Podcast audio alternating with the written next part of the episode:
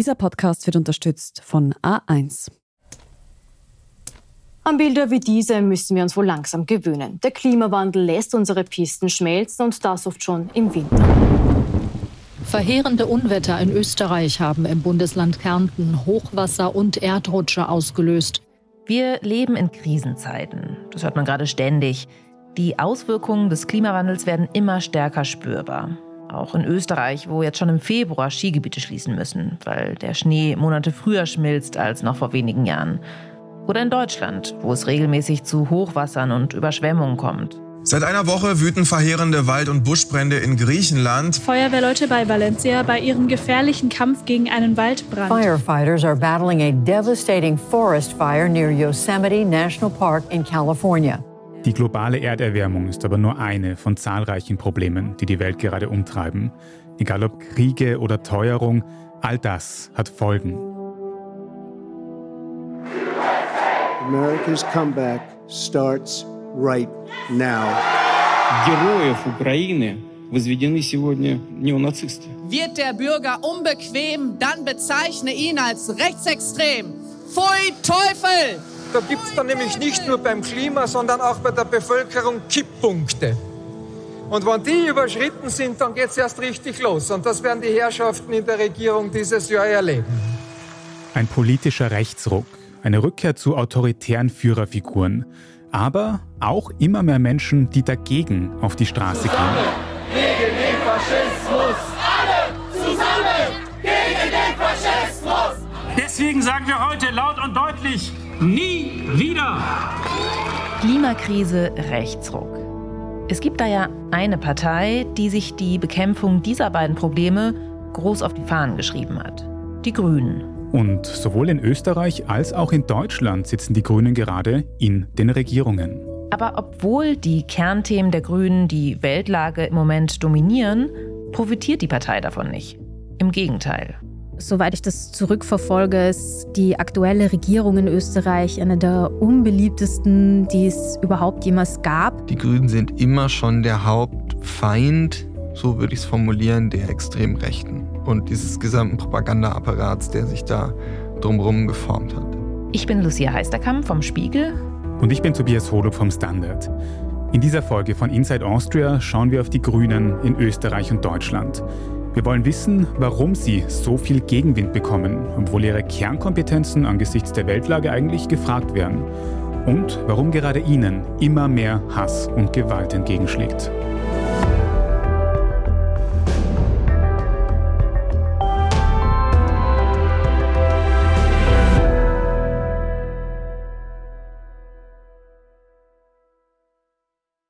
Fangen wir damit an, wie die Grünen eigentlich in der Regierung gelandet sind. Und dazu gehen wir ein bisschen in der Zeit zurück. In Österreich beginnt die Geschichte der Grünen Partei in den 80er Jahren.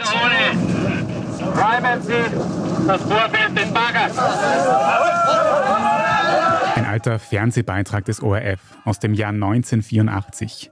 In einem Augebiet bei Hainburg in Niederösterreich versammeln sich Hunderte, zeitweise Tausende Menschen. Viele von ihnen sind Künstlerinnen und Studenten. Sie sind hier, weil die Au abgeholzt werden soll, um ein Wasserkraftwerk zu bauen.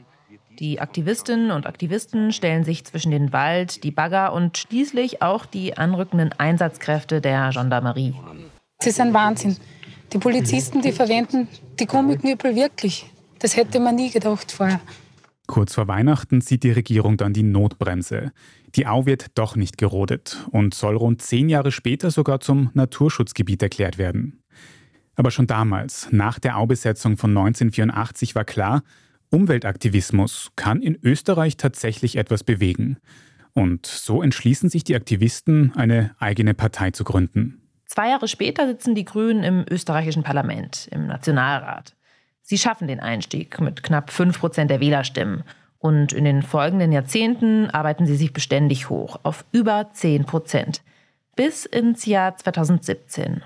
2017 war für die Grünen so das Jahr des großen Schocks, kann man sagen. Das ist unsere Kollegin Katharina Mittelstedt vom Standard. Da ist die Partei doch recht überraschend aus dem Nationalrat geflogen. Der Hauptgrund für das Abschneiden ist ein Mann namens Peter Pilz. Der ist eigentlich ein Urgestein der Grünen.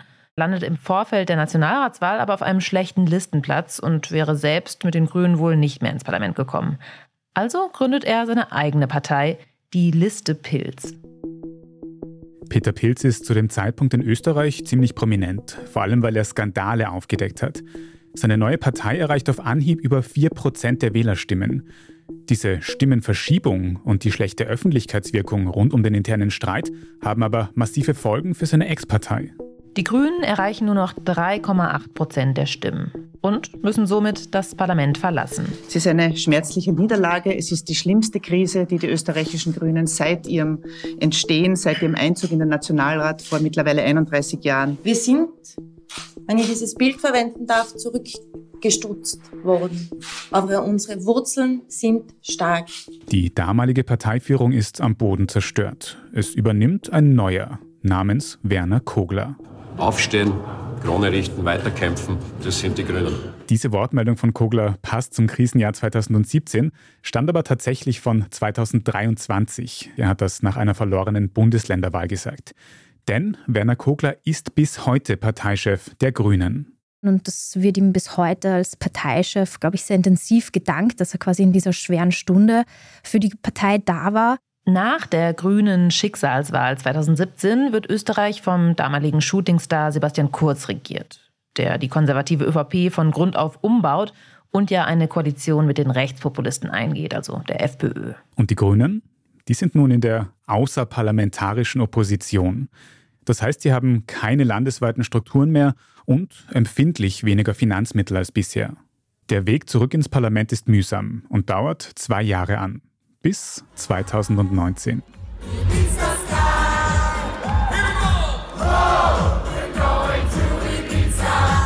We Are Going to Ibiza von den Venga Boys wird zur inoffiziellen Hymne des Landes, denn Österreich wird von einem Skandal erschüttert. Die schwarz-blaue Regierung von Sebastian Kurz zerbricht an ihrem FPÖ-Vizekanzler Heinz Christian Strache. Die Ibiza-Affäre. Sie wissen wahrscheinlich schon und falls nicht, wir packen Ihnen den Link zu unserer Reihe nochmal in die Show Notes. Im Herbst 2019 wird in Österreich also nach nur zwei Jahren neu gewählt. In diesem Wahlkampf inszenieren sich die Grünen als starke Kraft gegen Korruption und rechte Politik. Und das zieht. Da gelang den Grünen das große Comeback.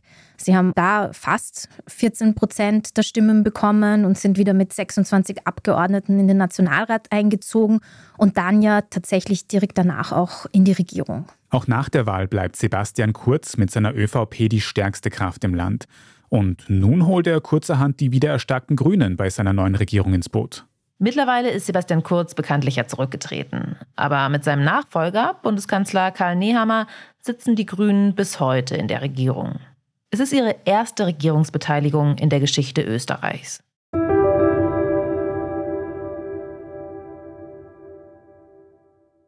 In Deutschland sitzen die Grünen seit 2021 in der Regierung, nicht zum ersten Mal. Aber dass es gleichzeitig in Deutschland und Österreich eine grüne Regierungsbeteiligung gibt, das ist dann natürlich wieder ein Novum. Und es gibt uns die Möglichkeit, den Aufstieg der beiden Parteien zu vergleichen, über ihre Ähnlichkeiten, aber auch ihre großen Unterschiede zu sprechen. Auch die deutschen Grünen haben bei der vergangenen Wahl das beste Ergebnis ihrer Geschichte eingefahren, mit 14,7 Prozent. Allerdings hatten sie sich eigentlich wohl noch mehr erhofft, denn einige Jahre zuvor waren die Grünen so richtig auf dem Erfolgskurs. Das war 2018 dann die Vorsitzendenwahl von Robert Habeck und Annalena Baerbock, die einfach irgendwie anders funktioniert haben in der Öffentlichkeit und es stärker geschafft haben, die Partei irgendwie wirklich breiter aufzustellen. Das ist unser Kollege Jonas Scheible. Er berichtet für den Spiegel über Umweltthemen und hat analysiert, welche Aspekte beim Aufstieg der Grünen damals eine Rolle gespielt haben. Das andere war ein neuer Fokus auf Klimaschutz, so beginnend vor allem 2019 in der ganzen Gesellschaft wegen der Fridays for Future Proteste. Die Fridays for Future Bewegung. SchülerInnen, die anfangen, an Freitagen Schule zu schwänzen, um rauszugehen und für mehr Klimaschutz zu demonstrieren. Und in dieser ganzen Welle spülte es die Grünen hoch so bis zu dem Punkt, wo sie 2021 zum ersten Mal Kanzlerkandidatin aufgestellt haben und ernsthaft glaubten und nicht als einzige, dass das vielleicht sogar, wenn alles gut läuft, was werden könnte. Es gab Momente, da waren die in Umfragen bei 26 Prozent im Wahljahr. Bis ins Kanzleramt hat es bei den Grünen dann bekanntlich doch nicht gereicht, aber immerhin in die Ampelregierung. Also die Koalition aus roten Sozialdemokraten der SPD, den in Deutschland gelben Liberalen von der FDP und eben den Grünen. Stimmenmäßig liegen die Grünen in der Mitte dieses Bündnisses, sind also so etwas wie das Middle Child in der Ampel. Und das sieht man schon. Auch wenn die Grünen erstmals in Deutschland und Österreich mitregieren, der Weg an die Macht und die Bedingungen sind durchaus unterschiedlich. Und Unterschiede gibt es auch in ihrer Politik, bei dem, was sie in ihren Regierungen bisher umsetzen konnten und vor allem, was nicht. Ganz allgemein stand natürlich ein großes Versprechen im Koalitionsabkommen. Türkis-Grün hat damals gesagt, wir wollen bis 2040 klimaneutral werden. Wir kommen jetzt wieder nach Österreich. Sie hören hier unsere Kollegin Nora Laufer, die im Standard über Klimapolitik schreibt. Das heißt, es wäre dann schon zehn Jahre vor der Netto Null, die innerhalb der EU erreicht werden soll. Und das ist ein sehr, sehr ambitioniertes Ziel. Vor allem, wenn man bedenkt, dass die Grünen in Österreich eben zum ersten Mal mitregieren. Was tut die schwarz-grüne Regierung also, um das Land klimaneutral zu machen? Ein ganz zentraler Punkt ist die sogenannte ökosoziale Steuerreform, die sie eingeführt hat. Ein großer Punkt davon ist zum Beispiel die CO2-Bepreisung, also eine neue Steuer auf klimaschädliche Kraftstoffe. Dadurch ist der Preis für einen Liter Benzin an der Tankstelle um rund 12 Cent angestiegen, zusätzlich zu diesen ganzen Preisschwankungen, die es aktuell am Energiemarkt sowieso gibt. Und eine neue Steuer ist bekanntlich nie eine populäre Neuerung. Die CO2-Bepreisung soll Menschen dazu motivieren, auf klimafreundliche Verkehrsmittel umzusteigen. Zum Beispiel auf Öffis oder E-Autos, was aber natürlich auch nicht für alle so einfach umsetzbar ist, wenn man zum Beispiel am Land lebt oder sich kein neues E-Auto leisten kann. Ein bisschen versucht die Regierung das aber eher auch abzufangen. Denn die Einnahmen aus dieser Steuer gehen nicht einfach an den Staat. Sie werden an die Bevölkerung zurückgezahlt, in Form des sogenannten Klimabonus. Der fällt dann unterschiedlich hoch aus, je nachdem, wie gut die eigene Gemeinde an das Öffi-Netz angebunden ist. Allerdings war die Idee dahinter wohl zum Teil besser als die Umsetzung. Das hat dann in einigen absurden Beispielen dazu geführt, dass Menschen, die in der gleichen Straße leben, aber auf unterschiedlichen Seiten verschieden viel bekommen. Also deshalb wurde der Bonus einfach vielfach als Gießkannenpolitik kritisiert. Gießkannenpolitik. Das bedeutet, dass eine Förderung nicht zielsicher genug ist. Und dann gibt es dann noch einen Kritikpunkt. Wäre es nicht sinnvoller, das eingenommene Geld auch wieder in neue Klimaschutzprojekte zu investieren? So läuft es in Deutschland. Da haben wir auch eine CO2-Steuer, aber eben kein Klimageld. Stattdessen fließen die Einnahmen aus der Steuer in einen großen Finanztopf, den sogenannten Klima- und Transformationsfonds. Und aus dem werden dann verschiedenste Klimaschutzprojekte finanziert, zum Beispiel Förderung für E-Autos oder der Ausbau des Schienennetzes. Allerdings war dieser Klimafonds in Deutschland auch einer der größten Aufreger der Ampelregierung. Denn Ende vergangenen Jahres hat das deutsche Verfassungsgericht festgestellt, dieser Fonds ist illegal. Für die Ampelregierung ist das eben ein bitterer Rückschlag, weil sie schon etliche Projekte eben geplant hat. Das Dramatische, glaube ich, jetzt liegt daran, dass im Grunde der Streit jetzt vorprogrammiert ist. Denn es wird ja jetzt wahrscheinlich zu Verteilungskämpfen kommen. Das gab es noch nie in der Geschichte der Bundesrepublik. Und was heißt das überhaupt, Haushaltssperre? Welche Folgen hat das? Das Problem? Die Mittel im Klimafonds stammen nicht nur aus der CO2-Steuer, sondern auch aus anderen Quellen. Zum Beispiel aus Krediten, die ursprünglich für Corona-Maßnahmen aufgenommen wurden. Als diese Maßnahmen dann aufgelassen wurden und noch Kredite übrig waren, wurde das verbliebene Geld einfach in den Klimafonds verschoben. Vom heutigen SPD-Bundeskanzler Olaf Scholz, der damals noch selbst Finanzminister in der Vorgängerregierung war. Womöglich wollte er sich mit dieser Aktion also schon mal an die Grünen annähern. 2023 hat das deutsche Verfassungsgericht dann aber entschieden, dass dieser Finanztrick illegal war. Die Regierung musste für das vergangene Jahr einen neuen, einen Nothaushalt erarbeiten. Und seitdem klafft ein Loch in den deutschen Finanzen. Österreich hat mit seiner simpleren Umsetzung der CO2-Steuer also für ein paar Absurditäten gesorgt, aber zumindest hat sie bisher nicht zu einem Finanzskandal geführt. Vielleicht können sich die deutschen Grünen also tatsächlich etwas von ihren KollegInnen in Wien abschauen.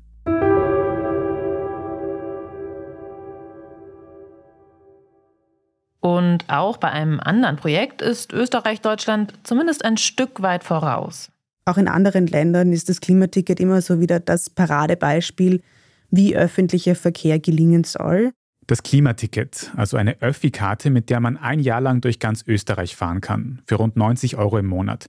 Und mit fast allen öffentlichen Verkehrsmitteln, von Schnellzügen bis hin zu Bussen in Skigebieten. Für einzelne Bundesländer gibt es dann nochmal abgespeckte Versionen. 90 Euro, das ist gleich zehnmal so viel wie der Preis des 9-Euro-Tickets, das im vergangenen Jahr in Deutschland für Furore gesorgt hat. Auch damit konnte man in ganz Deutschland öffentliche Verkehrsmittel benutzen, allerdings nur Regionalzüge und keine schnellen ECEs, was die Reisemöglichkeiten dann doch ziemlich eingeschränkt hat und vor allem den Komfort dabei. Das kann ich dir auch persönlich bestätigen, Lucia. Ich bin nämlich vor zwei Jahren mit dem 9-Euro-Ticket von Düsseldorf bis München gefahren und da bin ich den anderen Fahrgästen um einiges näher gekommen, als mir lieb war, weil die Züge so extrem voll waren. Ja, das ging wohl vielen so. Trotzdem hat der günstige Preis tatsächlich viele Leute in die Züge gelockt. Von dem her hat das deutsche Modell dann sein Ziel wohl erreicht. Und es wurde auch beibehalten, wobei das Ticket mittlerweile 49 Euro kostet. In Österreich sind die Züge vielleicht nicht ganz so überfüllt, weil man bei 90 Euro im Monat dann doch zweimal nachdenken muss, ob man das wirklich braucht, ob es sich auszahlt. Aber dafür hat man dann wirklich viele Möglichkeiten, fast durchs ganze Land zu fahren, auch mit schnellen Zügen.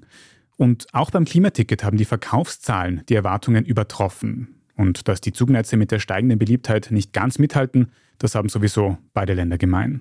Es gibt jetzt zwar das Klimaticket, aber wir haben auch überfüllte Züge, wir haben sehr viele Bahnverbindungen, die ausfallen. Das heißt, es reicht nicht aus, nur zu sagen, man macht ein relativ günstiges Ticket für alle und für alles, sondern es muss natürlich die Infrastruktur auch entsprechend angepasst werden. Die Diskussion über den Ausbau der Bahninfrastruktur, die sparen wir Ihnen an dieser Stelle. Springen wir stattdessen zu einem anderen Klimaprojekt in Deutschland, das bei uns für sehr viel Wirbel gesorgt hat. Das Heizungsgesetz, das wurde dann Heizungshammer genannt. Der deutsche Wirtschaftsminister Robert Habeck wurde medial sehr darüber zerrissen. Das Vorhaben sorgt seit Wochen für Streit innerhalb der Ampelkoalition. Wer soll das wie kontrollieren? Die Schornsteinfeger. Doch die sind alles andere als begeistert von den Plänen und wollen nicht zur Heizungspolizei mutieren. Erneuerbare Energiengesetz, Strich EEG 2023. Mein Gott, wer soll denn das verstehen? Das Heizungsgesetz. Dafür mussten die Ampel und vor allem die Grünen wohl mehr Kritik einstecken als für jedes andere Projekt in dieser Legislaturperiode. Nochmal kurz zum Hintergrund. Das Gesetz legt fest, dass neu eingebaute Heizungen künftig zumindest 65 Prozent mit erneuerbaren Energien betrieben werden müssen. Das ist aus klimapolitischer Sicht eigentlich eine notwendige Maßnahme, sagt unser Kollege Jonas Scheible weil der Gebäudesektor immerhin 30 Prozent aller CO2-Emissionen verursacht. Da musste was passieren. Also aus Klimaschutzsicht, glaube ich, wird man in einigen Jahren sagen, das Heizungsgesetz war ein Erfolg, wenn es bestehen bleibt. An dem Gesetz gab es aber eben nicht nur viel Kritik von außen. Auch die Ampel selbst, allen voran FDP und Grüne, haben sich über die konkrete Ausgestaltung ordentlich zerstritten. Da ging es dann zum Beispiel um Unklarheiten bei staatlichen Unterstützungsprogrammen oder um die Geschwindigkeit, mit der das Gesetz durchgebracht werden sollte. Politisch war es natürlich wahnsinnig toxisch, weil die Diskussion so erhitzt war, weil es quasi von allen anderen bekämpft wurde, weil es in der Tat auch natürlich Leuten was aufbürdet und zumutet. Die Grünen in Österreich wollten übrigens auch mal ein Verbot von fossilen Heizungen durchsetzen. Da war der Streit in Berlin natürlich ein wichtiges Lehrstück, meint unsere Kollegin Nora Laufer. Das hat man in Wien sehr genau beobachtet und auch gesehen, dass diese Debatte nicht sehr willkommen geheißen wird unter Bürgerinnen und Bürgern und hat natürlich auch deshalb ein Stück weit zurückgelenkt. Aus dem ursprünglich geplanten Verbot für Öl- und Gasheizungen wurde in Österreich erstmal nichts. Stattdessen hat man sich dafür entschieden, den langfristigen Umstieg auf ökologische Heizungen erstmal nur mit finanziellen Förderungen zu befeuern.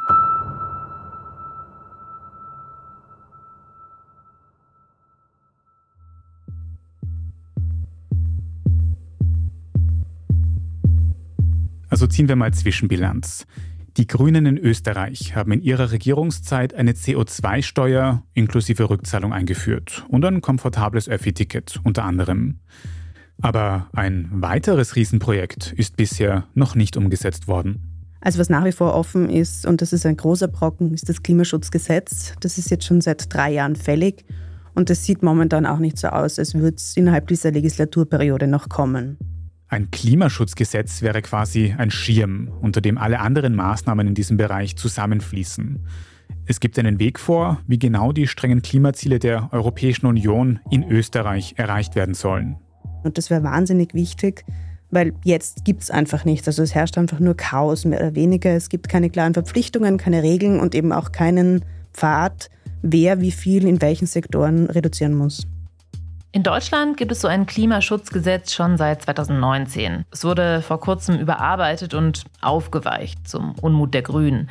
Auch hier hat die Ampel wieder gestritten. Die Kritik an dem Gesetz, wenn die Klimaziele in einem Bereich nicht erfüllt werden, dann gibt es keine klaren Konsequenzen.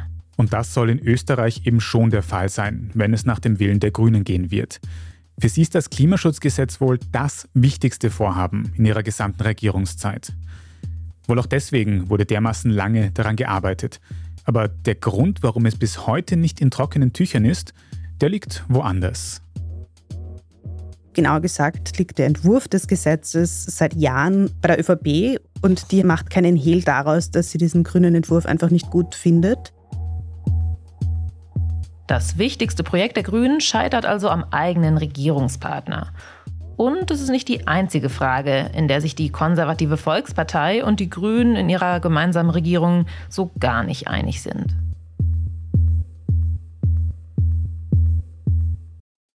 Na, wie war der Kurzurlaub? War's wirklich so ein Schnäppchen? Naja, unterm Strich habe ich 25.000 Euro gezahlt. Was? Tja, Cyberkriminalität kann teuer werden. Vor allem, wenn Ihre Zahlungsdaten gestohlen werden. Schützen Sie sich jetzt mit den neuen A1 Sicherheitspaketen. Egal ob sicher surfen oder sicher shoppen. A1 hat immer die passende Lösung für Sie.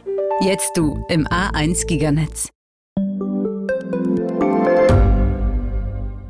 Standard-Podcasts gibt es ja wirklich schon zu jedem Thema. Also fast jedem. True Crime. Thema des Tages. Lohnt sich das? Inside Austria. Serienreif. Besser Leben. Rätsel der Wissenschaft. Edition Zukunft. Und, und, und. Aber nicht jeder hat die Zeit, das alles zu hören. Und manchmal möchte man sich einfach nur ein paar Minuten beschallen lassen. Ich bin Scholt Wilhelm. Und ich bin Margit Ehrenhöfer. Ab sofort bringen wir auch Highlights unserer Podcasts. Für zwischendurch, wenn mal weniger Zeit ist. Diese kurzen Ausschnitte nennen wir Shorts. So wie eine kurze Hose. Oder eine kurze Geschichte. Okay. Und Shorts vom Standard finden Sie jetzt überall, wo es Podcasts gibt. ÖVP und Grüne sind tatsächlich zwei sehr unterschiedliche Parteien. Das wurde ja eigentlich auch von Beginn an so festgehalten, als diese Koalition begründet wurde. Es hieß damals, es gibt das Beste aus beiden Welten. Das war der Spruch der türkisen. Unsere Kollegin Katharina Mittelstedt sagt, dieser positive Spin, den ÖVP und Grüne ihrer Zusammenarbeit verpassen wollten, kam anfangs noch durchaus gut an. Gleichzeitig verhärten sich gerade zuletzt die Fronten auf unteren Ebenen. Also es gibt immer mehr Angriffe von der einen Seite auf die andere, auf einzelne Politikerinnen und Politiker. Die Meinungsverschiedenheiten werden zum Beispiel dann ganz offensichtlich, wenn ÖVP-Kanzler Karl Nehammer in einer Rede über die Lage der Nation dort mal erklärt, dass klimaschädliche Verbrennungsmotoren nun mal zu Österreich dazugehören. Ich hoffe jetzt nicht, dass ich etwas sage, was viele schockieren wird. Meine sehr geehrten Damen und Herren, Österreich ist das Autoland schlechthin. Ich selbst, sollte es jemals zum Gipfel kommen, wo die EU-Regierungschefs miteinander sprechen, auch ich werde mich dagegen aussprechen, den Verbrennungsmotor zu verbannen. Ein Statement, das er mit seinem grünen Koalitionspartner wohl nicht abgesprochen hat. Die Grünen setzen sich ja vehement dafür ein, dass Autos mit Benzin- und Dieselmotoren in den kommenden Jahrzehnten nicht mehr zugelassen werden dürfen. Sie setzen auf E-Mobilität. Und auch in vielen anderen Bereichen sind sich die beiden Regierungsparteien alles andere als einig. Da wurde etwa monatelang um eine sogenannte Mietpreisbremse gestritten oder um eine Reform des Arbeitslosengelds. Und jetzt eben auch über das Kernthema der Grünen, das Klimaschutzgesetz. Immer wieder hat man das Gefühl, die Grünen können sich in dieser Regierung einfach nicht durchsetzen. Der Grund ist ganz bestimmt, dass es einfach dem Juniorpartner deutlich schwieriger fällt, seine Positionen klar durchzusetzen. Man hat eine deutlich geringere Verhandlungsmacht und mit seinen eigenen Anliegen muss man meistens Kompromisse eingehen, um die in irgendeiner Form zumindest weiterzubringen. Und hier wird auch der Blick nach Deutschland wieder spannend. Denn dort sind die Grünen ja nicht der eine Juniorpartner in der Regierung. Und trotzdem haben sie dort ein sehr ähnliches Problem. Sie wollen Kompromisse machen, sie müssen Kompromisse machen. Das ist nochmal unser Kollege Jonas Scheible vom Spiegel. Es ist immer irgendwie so eine Zwischenform aus auf was beharren und dann doch irgendwie sehr viel davon wegschneiden. das bekommt ihn, glaube ich, weder bei der eigenen Anhängerschaft noch in der Koalition noch in der Breite der Bevölkerung übermäßig gut. Der Unterschied zwischen Deutschland und Österreich, an der Ampelregierung sind mehr Parteien beteiligt und ganz andere als in Österreich. Hier nehmen die Sozialdemokraten die Führungsrolle ein, die historisch mit den Grünen öfter auf einer Linie sind. Und dann sind eben noch die Liberalen dabei, die FDP. Was man, glaube ich, beobachten kann, ist, dass die FDP eskalationsbereiter ist und glaubhafter vermitteln kann, dass sie für ihre Anliegen oder für die Verhinderung von bestimmten Projekten, wenn das ihre Anliegen sind, bereit ist, auch einen Preis zu zahlen. Was unser Kollege damit meint, obwohl die FDP die kleinste Regierungspartei in Deutschland ist, wirkt sie selbstbewusster als die Grünen. Und das kann man bei den Verhandlungen zum deutschen Finanzhaushalt beobachten. Den haben wir heute schon mal kurz angesprochen.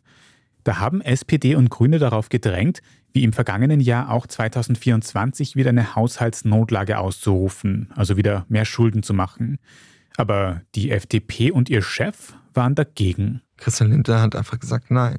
Und daran haben sich alle, aber auch der Kanzler die Zähne ausgebissen. Am Ende gab es keine Notlage, sondern die FDP hat sich durchgesetzt. Zeitweise haben Medien sogar darüber spekuliert, dass Lindner die Regierung sprengen könnte, wenn er seine Ansichten nicht durchsetzt.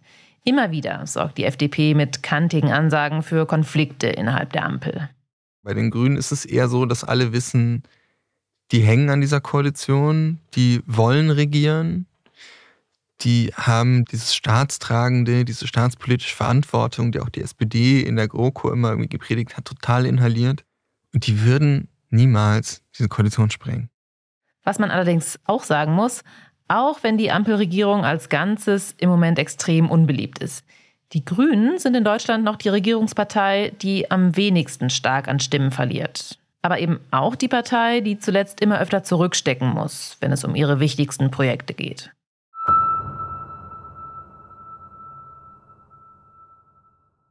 Kommen wir zurück nach Wien und zur Zweierkoalition aus ÖVP und Grünen. Die steht nun kurz vor dem Ende ihrer Regierungsperiode. Planmäßig wird im kommenden Herbst neu gewählt. Dass ÖVP und Grüne nochmal zu zweit regieren, ist eigentlich sehr schwer denkbar. Sowohl die Grünen als auch die ÖVP sind nämlich nach ihrer gemeinsamen Regierungszeit tief im Umfrageminus. Wenn die Grünen nach der Nationalratswahl im Herbst noch mitregieren wollen, dann braucht es laut aktuellem Stand ein Bündnis aus mindestens drei Parteien. Was natürlich schon denkbarer wäre, ist, dass die Grünen wie auch die ÖVP nochmal in einer Dreierkoalition mit der SPÖ regieren könnten. Eine Ampelkoalition aus liberalen Neos, Sozialdemokraten und Grünen ginge sich in Österreich nach derzeitigen Umfragen übrigens nicht aus.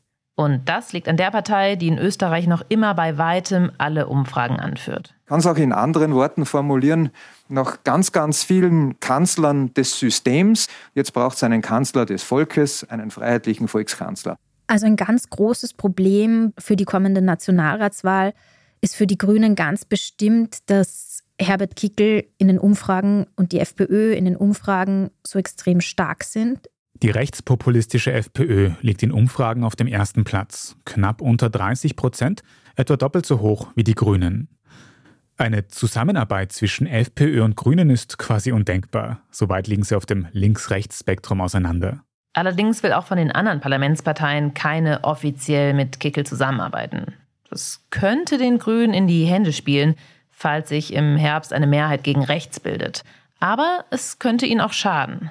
Man hat das ja schon gesehen 2017, als die Grünen rausgeflogen sind. Damals wurde der große Kampf ausgerufen zwischen Sebastian Kurz und Christian Kern. Also will man den einen oder will man den anderen? Christian Kern, das ist ein ehemaliger sozialdemokratischer Kanzler aus Österreich. Er hat das Land 2016 und 2017 regiert, bevor der rechtskonservative Sebastian Kurz endgültig an die Macht kam. Auf der Seite Mitte links stand quasi Christian Kern. Und dadurch haben sich viele Menschen, die einfach nur wollten, dass nicht Sebastian Kurz Bundeskanzler wird, hinter der SPÖ von Christian Kern versammelt. Diese Polarisierung in einem Wahlkampf wird diesmal bestimmt noch viel stärker stattfinden. Wenn auch die kommende Wahl sich auf ein Duell von rechts gegen links zuspitzt, dann heißt das Herbert Kickel gegen Andreas Babler, den Chef der SPÖ. Und das wäre dann ein Problem für die Grünen, denn wenn viele Wählerinnen und Wähler sich auf die linke Seite stellen, hinter Babler versammeln, dann könnten die Grünen als linke Partei leer ausgehen. Und das wird dieses Mal ganz bestimmt auch eine große Herausforderung für die Grünen, an der sie ganz bestimmt auch scheitern könnten. Also fassen wir nochmal zusammen. Nach ihrer ersten Regierungsbeteiligung stehen Österreichs Grüne in Umfragen nicht besonders gut da. Zwar konnten sie einige Leuchtturmprojekte umsetzen, aber eben nicht alle. Und die Meinungsverschiedenheiten in der schwarz-grünen Koalition zwingen sie zu Kompromissen. Da kommen die Grünen nicht gut weg. Und es gibt dann aber noch etwas anderes, abseits von Inhalten und Regierungsarbeit, das den Grünen in Österreich und auch in Deutschland zu schaffen macht.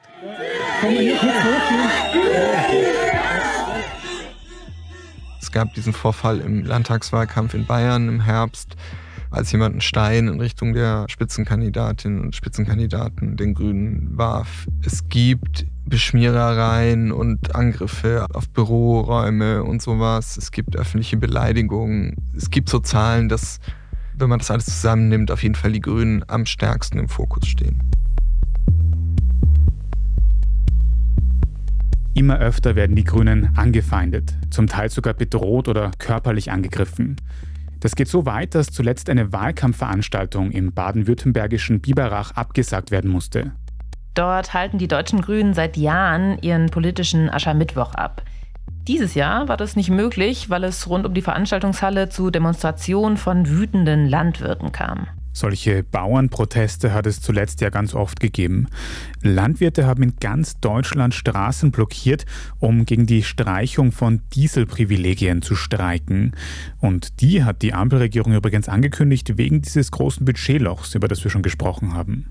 Mit einigen ihrer Forderungen waren die Bauern sogar erfolgreich. Aber die Grünen, die unter anderem den Wirtschafts- und den Landwirtschaftsminister stellen, die wurden zur absoluten Zielscheibe der Proteste.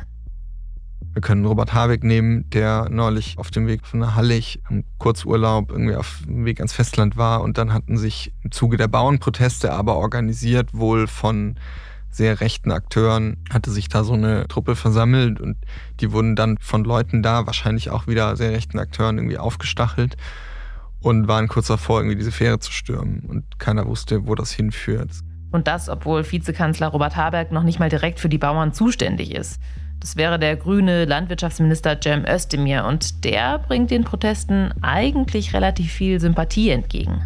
Woher kommt er also, der viele Hass, gerade gegen die Grünen?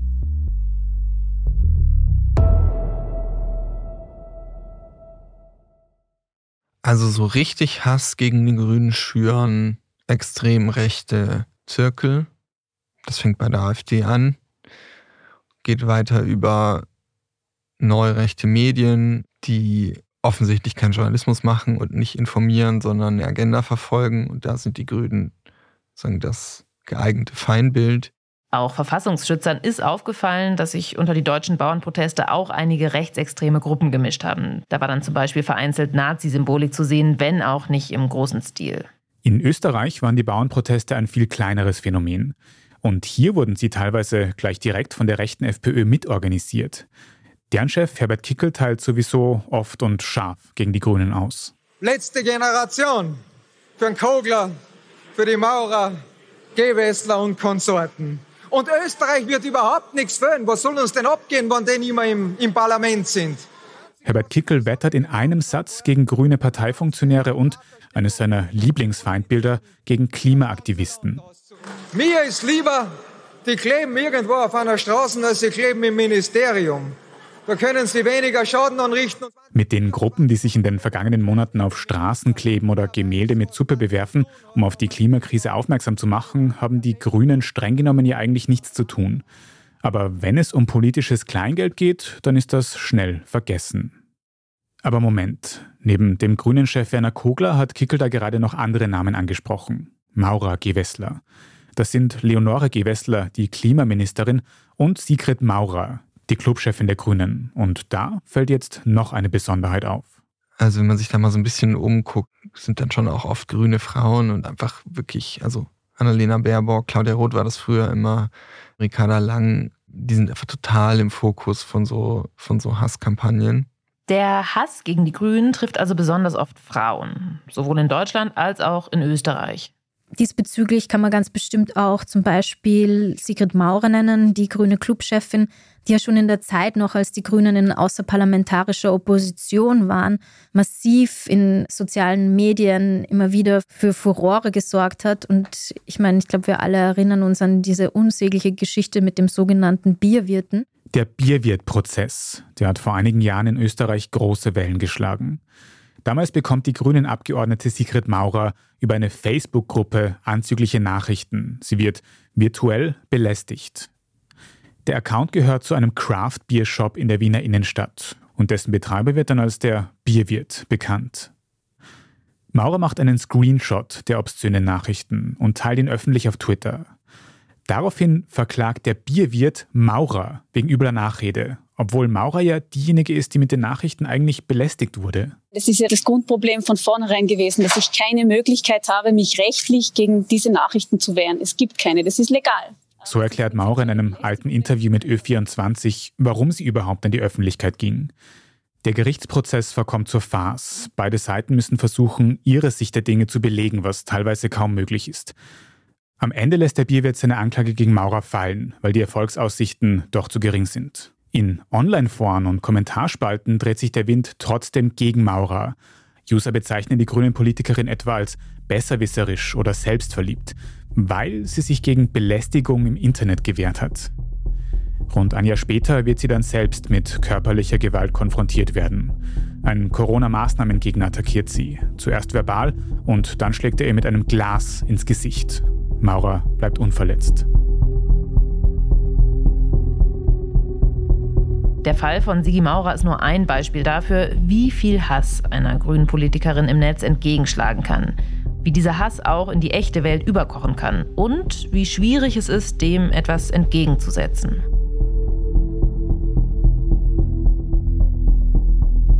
Die Grünen sind eine Partei, die starken Gegenwind erfährt. Und das, obwohl ihre Kernthemen Klimawandel und Schutz der Demokratie eigentlich eine immer größere Rolle spielen. Einige ihrer Projekte kommen auch gar nicht so schlecht an, vor allem dann, wenn sie statt Verbote auf Anreize setzen, zum Beispiel beim Klimaticket oder Klimabonus in Österreich. Verbote, etwa für Verbrennungsmotoren oder fossile Heizungen, sind deutlich kontroverser. Aber in der Praxis liegen die Probleme der Grünen vor allem in der Zusammenarbeit mit anderen Parteien. In Österreich als Juniorpartner in einer Regierung mit der ÖVP, die so ganz andere Ansichten hat. Das zerreibt die Grünen und die dauernden Streits kosten Wählerstimmen. In Deutschland ist es etwas anders. Unter einem sozialdemokratischen Bundeskanzler fühlen sich die Grünen deutlich wohler, verlieren auch weniger an Beliebtheit. Hier ist es die FDP, mit der es nicht so richtig klappen will. Gerade im Vergleich zur FDP gehen die Grünen oft Kompromisse ein.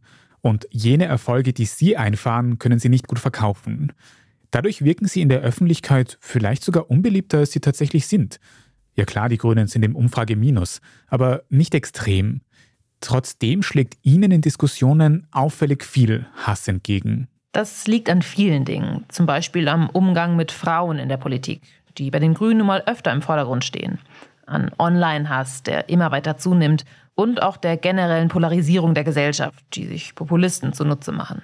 Diese Polarisierung dürfte noch zunehmen angesichts der vielen Wahlen, die Europa und die Welt dieses Jahr erwarten. Aber eine Sache ist auch gewiss. Der Klimawandel wird ebenso bleiben und ohne Einlenken wird er noch weiter zunehmen. Zumindest das Kernthema der Grünen wird also nicht an Relevanz verlieren.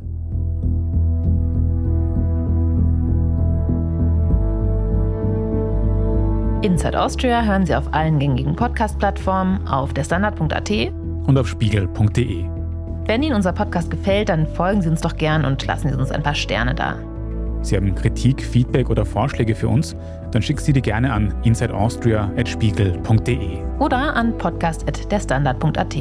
Unsere journalistische Arbeit können Sie am besten mit einem Abonnement unterstützen. Alle Infos zu einem Standard-Abo finden Sie auf abo.derstandard.at. Und unsere Hörerinnen und Hörer können mit dem Rabattcode STANDARD zwölf Wochen lang das Angebot von Spiegel Plus für nur 2,49 Euro pro Woche testen. Alle Infos dazu finden Sie auf spiegel.de slash der Standard. Alle Links und Infos stehen wie immer auch in den Show Notes zu dieser Folge. Danke fürs Zuhören und allen, die auch hinter den Kulissen an diesem Podcast mitwirken. Das waren diesmal vor allem Antonia Raut, Regina Steffens, Jasmin Yüksel und Scholt Wilhelm. Produktion Christoph Neuwirth. Ich bin Lucia Eisterkamp. Und ich bin Tobias Holub. Wir sagen Tschüss und Baba.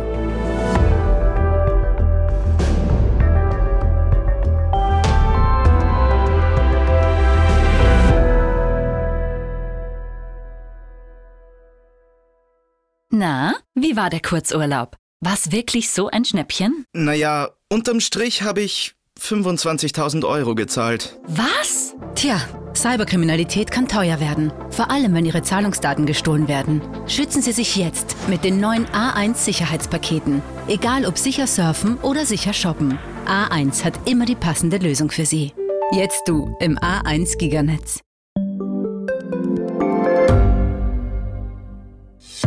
Hat Österreichs Politik ein Korruptionsproblem? Wie wird der Ukraine-Krieg enden? Und warum wird alles immer teurer? Ich bin Tobias Holub. Und ich bin Margit Ehrenhöfer. Wir stellen die brennenden Fragen unserer Zeit. Und die Standardredaktion liefert Antworten. Im Thema des Tages, Montag bis Freitag um 17 Uhr, überall, wo es Podcasts gibt.